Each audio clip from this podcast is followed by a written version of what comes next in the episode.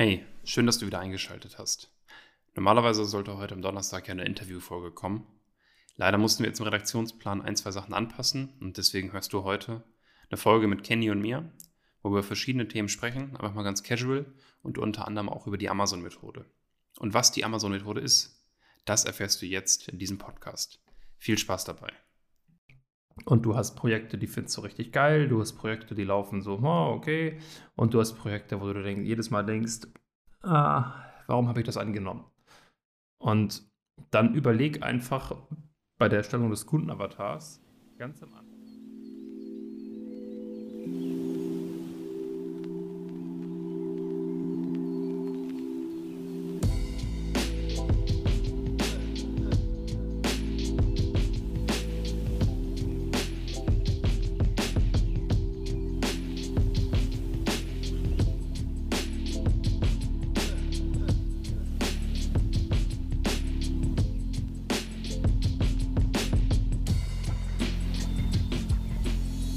Wir haben es in der letzten Woche schon einmal so durchgeführt und deswegen haben wir uns gedacht, machen wir das nochmal. Wir haben nämlich vieles gutes Feedback dazu auch bekommen und es geht einfach darum, dass wir dem Gespräch mal so ein bisschen den, den Lauf lassen. Kenny ist natürlich auch wieder mit dabei und ich bin hier nicht alleine unterwegs. Die Frage an dich, Kenny, wie geht's dir heute und was beschäftigt dich? Wie geht's mir heute und was beschäftigt mich? Also, wie geht's mir gerade? Ein bisschen wirr. Ein bisschen wirr. Äh, wir beide hatten ja gerade, das weißt du ja auch, wir hatten gerade ja vier Stunden Workshop gehabt.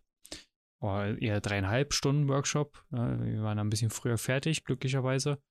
Oder zum Vorteil des Kunden auch. Hat er ja natürlich 30 Minuten mehr Zeit für seine Frau oder so am Sonntag gehabt. Also zur, zur Info, wir nehmen gerade am Sonntag auf. Und äh, was beschäftigt mich? Mich beschäftigt eben genau auch dieser Workshop und das, was dort als Erkenntnis so ein bisschen auch für mich wieder mit herausgekommen ist, warum das so wertvoll ist. Dass das, was wir da gemacht haben, für den Kunden einfach so wertvoll ist, aber auch grundsätzlich auch für uns einfach so wertvoll war. Weil es halt einfach häufig Defizite aufzeigt und direkt aufzeigt, zum Beispiel auch, wo, wo muss man direkt ansetzen. Ja, ähm, viele Leute kommen ja dann doch mal manchmal zu uns und sagen, ja, welcher Kanal ist denn überhaupt der beste und bla bla bla und pipapo. Und heute haben wir uns um das Thema Zielgruppe beschäftigt und haben uns den idealen Kundenavatar mit dem Kunden zusammenarbeitet. Und was aufgefallen ist, und das hatte ich ja dir gerade schon im Vorfeld gesagt, ist, es ist unglaublich wichtig, dass wir unseren Kunden besser beschreiben können, als er es selber tun könnte. Denn erst in dem Moment, wenn er der Kunde merkt, okay, krass, der kann mein Problem so unglaublich gut erklären, ja, manchmal sogar besser als ich selber. Und der, der kann das aussprechen, was ich permanent als subtiles Gefühl hatte, aber es nie in Worte fassen konnte. Da muss das ja ein Experte sein. Und das ist mir einfach heute wieder so bewusst geworden, wie unglaublich wichtig ist es, sich mit diesem Thema zu beschäftigen. Und für jeden, der jetzt, jetzt schon zuhört, schon mal direkt am Anfang Call to Action, wenn du das für dich noch nicht gemacht hast. Zum ersten, erstens, arbeite den Kundenavatar. Wenn du da Hilfe brauchst, melde dich bei uns buch den Termin und wir können darüber sprechen, wie wir es gemeinsam machen. Würde ich sowieso immer empfehlen, weil es ist schwer, das Etikett einer Flasche zu lesen, wenn du in der Flasche bist. Deswegen kommt heute mal der Call to Action sehr, sehr früh am Anfang, weil es einfach so wichtig ist. Und solltest du merken, dass du dabei Schwierigkeiten hast, den Kunden zu beschreiben, so wie er sich selber beschreiben würde, da weißt du, was die erste Aufgabe ist. Geh in den Dialog mit den Menschen, mit denen du zusammenarbeiten möchtest. Und das beschäftigt mich gerade. Es ist ja für uns, wir machen das ja nicht erst seit äh, kurzem, die Kundenavatare aufzubauen und das, das ist mir gerade so gekommen. Wir machen das ja schon länger, mhm. aber es ist trotzdem, oder nicht trotzdem, es ist nach wie vor immer noch so mit das Kernstück von dem, was man, oder eins der Kernstücke, mit dem man sich beschäftigen muss. Natürlich, man kann sich das vielleicht wie so eine, also wir machen es ja mal mit einem Kreis, aber vielleicht, um das bessere Verständnis aufzubauen, wie so eine ähm, wie so ein Tisch oder so oder äh, ein Gebäude vorstellen mit verschiedenen Säulen und ohne diese eine Säule steht es halt sehr, sehr wackelig oder fällt sogar um. Und das ist im Endeffekt ist das so ein Ding, macht deine Hausaufgaben grundsätzlich. Ist jetzt gar nicht so, dass man sagen muss, hey, das ist total special und besonders. Wir haben ja auch immer ein äh, Beispiel dazu. Das kannst du ja gleich gerne nochmal nennen, mit dem leeren Stuhl. Hm. Ist ja nicht so, dass wir jetzt das hier hingesetzt haben und gesagt, bau, bau dir einen Kundenavatar auf, sondern das ist, ist ja etwas, was viele oder was jedes Unternehmen eigentlich macht und das äh, im Marketing erfolgreich ist. Also ich würde die These mal in den Raum stellen, kein Unternehmen, das im Marketing oder Vertrieb erfolgreich ist, oh, das ist jetzt ein schwieriger Satz, hat keinen Kundenavatar. Oder andersrum, jedes Unternehmen, vielleicht ein bisschen einfacher, das im Marketing oder im Vertrieb erfolgreich ist, hat einen Kundenavatar, weil sie genau wissen, an wen muss ich mich denn wenden, wie fühlt sich mein Kunde. Und wie du es eben schon gesagt hast, wenn ich dem Kunden besser erzählen kann, was seine Herausforderungen sind, seine Wünsche, dann kann er das auch, ähm, vertraut, vertraut er mir mehr. Ja, vor, vor allem, weil er ja dann erwarten kann, okay, er versteht meine Probleme, meine Herausforderungen, dann weiß der Typ ja offensichtlich auch, was die Lösung ist. Ähm, das ist halt so eine, so eine Implizierung, die die Leute dann automatisch unterbewusst für sich haben. Und stimmt, ja, die Geschichte mit dem Stuhl, so haben wir heute tatsächlich auch den Workshop begonnen, indem ich ein Bild gezeigt habe. Und jetzt stell dir mal vor, so ein Bild mit einem leeren Stuhl im Raum. Du bist in einem großen Konferenzraum, alle warten auf dich, du kommst rein und es gibt zwei leere Stühle, auf den einen sitzt du dich und auf den anderen sitzt immer noch keiner. Du stellst dir die Frage, wofür ist denn der, der, der leere Stuhl dort? Und der leere Stuhl, der ist für deinen idealen Avatar da, für deinen idealen Kunden, den du gerne ansprechen möchtest. Und das habe ich mir nicht ausgedacht. Das ist nicht etwas, was irgendwie ein Gehirngespinst von mir ist, sondern das ist etwas, was die bei Amazon machen. Jeff Bezos selbst macht das in seinen Konferenzen so. Und wenn der zweitreichste Mann der Welt das so macht, dann gehe ich davon aus, dass das Hand und Fuß hat. Das Coole bei dieser Übung ist halt einfach, dass du immer wieder dazu gezwungen bist, wenn du vor einer Entscheidung stehst oder vor einer neuen Lösung, die du schaffen möchtest, oder ihr wollt irgendwie die, die Strategie neu ausrichten oder ihr wollt äh, evaluieren, wo es vielleicht hakt, ja, was vielleicht Reibungspunkte sind an eurer Marke, dann könnt ihr immer wieder auf diesen geistig auf diesen leeren Stuhl treten oder in den Dialog mit der Person, die auf diesem leeren Stuhl sitzt und fragen, wie, wie würde das denn, weiß ich nicht, sagen wir mal, Annika jetzt machen. Das ist jetzt mal so ein Beispiel ja, von einem Kundenavatar. Wie würde Annika denn das jetzt finden? Wie würde sie das sehen? Wie würde sie darauf antworten? Wie würde sie reagieren? Wie würde sie das Produkt entwickeln? Was wäre ihr dabei wichtig? All diese Fragen kannst du wunderbar durch Empathie ähm, beantworten, indem du aber erstmal einen Kundenavatar entwickelt hast, weil du kannst ja erst Empathie zu einer Person haben, wenn diese Person existiert. Und sei es auch nur, dass sie auf dem Blatt Papier existiert, wo du es erarbeitet hast. Und jetzt kommt man gerade, also eigentlich soll das ja so eine casual offene Folge werden, aber ich finde gerade die Dynamik ganz gut, deswegen gehe ich noch einen Schritt weiter. Und jetzt kommen mal viele daher und sagen, ja, aber das bringt ja nichts, wenn ich jetzt mir hier irgendwie den idealen Traumkunden ausarbeite, der überhaupt keinen Bezug zur Realität hat. Und dann sage ich ja.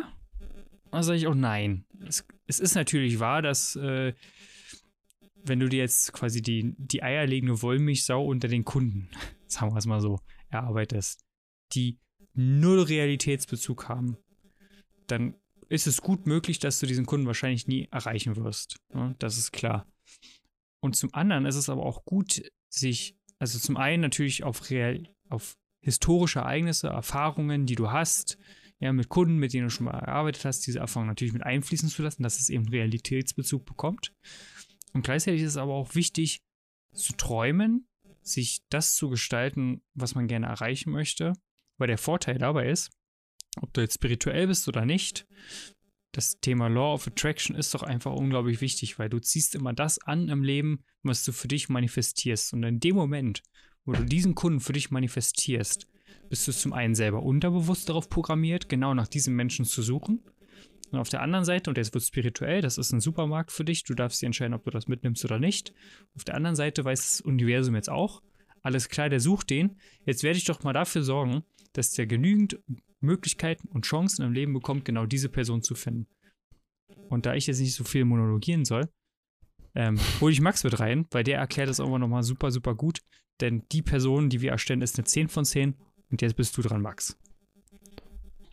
Ja, du brauchst ja nicht immer eine 10 von 10. Also natürlich, äh, jetzt mal weg vom Spiel des äh, Bogenschießens. Du brauchst ja nicht immer eine 10 von 10, sondern manchmal reicht ja auch eine 8 von 10. Ähm, heißt jetzt nicht, dass der Kunde bei dir nur 80% auch an Umsatz macht, sondern der macht nach wie vor 100 Prozent. Ich würde noch gerne eine Sache ergänzen. Nehmen wir mal an, du hast bereits einen großen Kundenstamm und du hast Projekte, die findest du richtig geil, du hast Projekte, die laufen so, oh, okay, und du hast Projekte, wo du denk, jedes Mal denkst, ah, warum habe ich das angenommen? Und dann überleg einfach bei der Erstellung des Kundenavatars ganz am Anfang deinen idealen Traumkunden oder deine aktuellen Traumkunden. Was zeichnet die so aus? Ja, überleg dir die Demografie, überleg dir, wie alt die sind, was so gut auch mit denen läuft und so weiter. Und dann wirst du direkt auch feststellen, welche Unterschiede die haben zu deinen, ich nenne es mal, C-Kunden, wo es vielleicht nicht so gut läuft, die sich viel beschweren über Kleinigkeiten, die du, also du denkst, das sind Kleinigkeiten. Kleinigkeiten sind ja immer subjektiv, ähm, weil niemand, kein Mensch beschwert sich gerne über Kleinigkeiten, aber für manche Menschen sind es einfach größere, wie sagt man, Größigkeiten? Größigkeiten. Ähm, ja, genau. ähm, das heißt, da wirst du dann relativ schnell merken, wenn du sagst, ey, das ist meine optimale Zielgruppe und die gehören dann gar nicht da rein, dann kannst du viel schneller auch vorne die Kunden besser identifizieren. Und genau, das, was du gesagt hast mit 10 von 10, ich würde es noch einmal kurz, kurz äh, darstellen. Wie gesagt, stell dir eine Zielscheibe vor und ganz in der Mitte die 10 von 10, die vielleicht sogar 11 von 10, das ist dein idealer Traumkunde. Ich sag mal so, bis eine 7 von 10 kannst du ja alles mitnehmen. Ähm, wenn das Projekte sind oder Aufgaben sind oder Themen sind, wo du sagst, hey, das ist richtig, richtig nice und deswegen machen wir auch Personal Branding, weil du willst ja nur mit Kunden zusammenarbeiten, die zu dir passen und wo auf beiden Seiten die Projekte richtig, richtig cool laufen. Du willst ja keine Projekte, keine Kunden haben, die unzufrieden sind oder mit denen du unzufrieden bist. Das ist ja, wäre ja, wär fahrlässig, weil dann hast du schlechte Empfehlungen und das ist vielleicht auch noch ein Grund, warum wir das machen. Gute Kundenprojekte erzielen weitere gute Kundenprojekte. Ist ganz klar. Deswegen sagen wir ja auch am Anfang immer, du brauchst nicht unbedingt mehr Kunden, du brauchst erstmal die richtigen Kunden, damit du dann mehr Kunden bekommst. Und das ist ein Prozess. Ist klar. Ich habe noch mal eine andere Frage, die mir eben gekommen ist, wo du gesagt hast, Jeff Bezos. Seit wann arbeitet Jeff Bezos eigentlich nicht mehr operativ in seinem Unternehmen? Boah, das ist eine verdammt gute Frage. Äh, müsste man, weiß ich nicht. Äh, hast du die Antwort darauf oder ist das jetzt so eine Frage an mich, dass, in der Hoffnung, dass ich die Antwort wusste? Letzteres. Letzteres. Also ich ah, weiß es nicht. Schade. Ich weiß es nicht. Weiß ich nicht. Aber vielleicht an die Zuhörer, ja, falls ihr das wisst oder so. Schreibt uns gerne eine Nachricht an podcast.whitespace.de. Gibt's, gibt's eine Biografie von Jeff Bezos? Ich weiß es nicht. Also von Elon Musk, von, von Steve Jobs und so, das weiß ich alles, ja, von den, von, von den großen Tech-Leuten aus dem Silicon Valley, aber Jeff Bezos habe ich noch nie gehört. Doch, ich glaube schon. Ich glaube, irgendwas mit, oder das ist die Amazon-Methode, irgendwas mit Limonade oder sowas. Mit Limonade. Ihr merkt, Leute, das ist hier gerade live, aber ich liebe das am Podcast. Aber gerade so, Jeff Bezos. Amazon unaufhaltbar, wie Jeff Bezos die mächtigste, das mächtigste Unternehmen der Welt erschafft. Autor des New York Times, alles der Allesverkäufer. Mhm. Der Allesverkäufer. Der Allesverkäufer. Mhm. Jeff Bezos und das Imperium Was? von Amazon. Von Brad Stone. Übrigens, äh, an dieser Stelle gutes Trinkspiel. Ähm, Objekte zu nennen, die es nicht auf Amazon gibt. Eieieiei. Oder gutes, gutes Spiel insgesamt. Wir haben nämlich letztens, und das ist wieder spannend, ähm, seit kurzem ja einen Hund adoptiert. Und da haben wir nach bestimmten Artikeln für Hunde gesucht und es gibt alles auf Amazon. Alles. Ja. Also. Ja. Das stimmt. Amazon ist äh, mittlerweile, das, das hatte Richard David Precht ja mal gesagt. Ähm, und, und ich mag den, ich mag den kritischen Standpunkt aus der Gesichtsseite heraus, dass er gesagt hat, er ist ja ein Freund der, der freien Marktwirtschaft und er sieht Amazon durchaus als Dorn im Auge der freien Marktwirtschaft, weil Amazon ist ja kein Teilnehmer am Markt mehr, sondern Amazon ist ja mittlerweile der Markt geworden. Und es, im gewissen Rahmen gebe ich Ihnen da tatsächlich recht, dass mittlerweile, und das, das wächst ja von Mal zu Mal, Amazon Fresh ist dafür zum Beispiel auch ein Beispiel, wo man äh, in größeren Städten mittlerweile schon Lebensmittel äh, frisch kaufen kann und alles. Und die werden eines Tages, wenn da nicht irgendwie was passiert oder irgendwie ein anderer Wettbewerber mitkommt, tatsächlich den, den Markt darstellen, was das Thema Online angeht. Es gibt natürlich so Nischenseiten wie, weiß ich nicht, Farfetch für Premium Brands. Ich bin auch immer noch nicht der Typ, der selber Klamotten auf Amazon kaufen würde, weil ich das irgendwie immer schäbig finde. Ich weiß nicht, das ist so ein Bauchgefühl bei mir. Aber bis auf Nischenmärkte, also Plattformen, Nischenplattformen, ist Amazon schon der Punkt, wo die meisten Leute ihre Dinge einkaufen. Also von Kondom über ja, Gartenzubehör warum, warum bis das Bücher. So? Und warum ist das so? Weil Amazon A nicht rumholt, weil wir kaufen nicht bei Verlierern und Versagern. Ja. Und weil Amazon B wahnsinnig guten Kundenservice hat, den sie sich natürlich leisten können, dadurch, dass sie geringere Personalkosten, whatever haben und vielleicht auch mit ihrem für Endverbraucher nach außen stehenden Produkt kaum Gewinn machen, sondern mit halt auch viel anderen Themen. Aber ey, nehmt, nehmt euch ein Beispiel am Kundenservice oder auch an der ähm, Availability von Produkten. Mhm. Nächsten Tag liefert. Same-Day-Delivery. Ja. Kann man übrigens auch nutzen für die Werbung. Ich habe letztens eine Werbeanzeige gelesen, die hat gesagt, warum es bei uns nie Same-Day-Delivery geben wird. Und die haben das gut argumentiert mit ökologisch, Entschuldigung, ökologisch ähm, und ökonomisch und sozialen nach, nach äh, wie heißt das, nach Dings, na, ähm, Nachhaltigkeit. Nachdenkst. Ja, nachdenkst, hier, nachdenkst.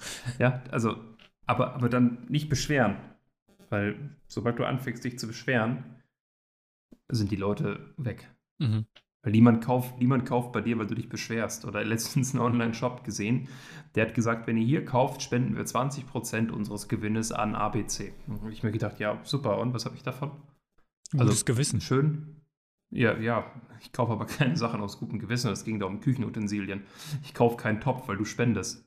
Ich kaufe den Topf, weil ich will sicher sein, dass keine Beschichtung in mein Essen kommt. Ich will, oh, Topf-Kaufberatung an dieser Stelle. Ich will sicher sein, dass der Topf schnell da ist und ich will sicher sein, dass mir das Ding nicht um die Ohren fliegt, wenn ich da mal was Heißes drin habe. Mhm. Deswegen kaufe ich einen Topf, aber nicht, weil du 20% an WWF spendest oder so. Kaufe ich keinen Topf deswegen. Max kauft keine Töpfe, weil die Welt dadurch ein besserer Platz wird. Finde ich gut. Mal, mal, mal unter uns, ich kaufe auch keine Töpfe. also das ist auch so. Was kostet ein Topf, Kenny? Weiß nicht, von bis. Also, das ist ja wieder so eine Frage, was ja. kostet ein Auto? Kommt drauf an, Stimmt, willst du dir so einen kleinen Fiat Punto holen oder den Rolls-Royce Phantom? Also, ich weiß, meine Eltern haben, ich glaube, das heißt äh, CMC, AMC oder so, keine Ahnung. Äh, das ist ein richtig Premium. Äh, aber das ist geil, weil diesen Markt gibt's. Wir hatten heute mit dem, wo du über den Workshop gesprochen hast und dann können wir die Folge, glaube ich, auch Richtung Ende begleiten, hatten wir über das Thema Uhren gesprochen. Oh ja unter anderem auch äh, Richard Mill und Rolex und so. Und der Kunde hatte gesagt, ja, Rolex ist ja was für den breiten Markt, das stimmt, aber es ist natürlich nach wie vor eine, also breiter Markt. Das klingt auch so, als würde ja jeder mit einer Rolex rumlaufen. Ähm, aber Richard Mill gibt es ja Uhren, die kosten siebenstellig und wenn man sich die Uhren anguckt, jetzt kann man davon Fan sein oder kann es halten, wie man will, aber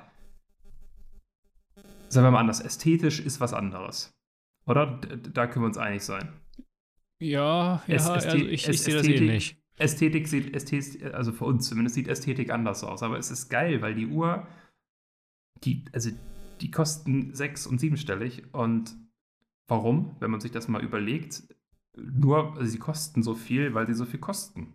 Und weil es ein Statussymbol ist. Natürlich ist das hohe Handarbeit und Qualität, das haben wir in der letzten Folge schon mal gesagt, Qualität ist ein Filter. Aber ist Status. Wahnsinn. Finde ich, find ich, find spannend. Branding, ne? Ein Stich, ein, ein Wort, Branding. Brauche ich nichts weiter dazu sagen. Branding ist halt Branding, ja. Und äh, zum Thema Branding übrigens mal noch eine kleine Sache, wenn wir gerade bei Uhren sind.